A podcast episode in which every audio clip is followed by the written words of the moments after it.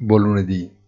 Come sempre la settimana del giorno del ringraziamento e dell'ormai cosmopolita Black Friday è una finestra troppo corta e con attività rallentata. Nel resto del mondo nulla cambia però, ma senza la guida di Wall Street è difficile che vengano assunte iniziative di peso.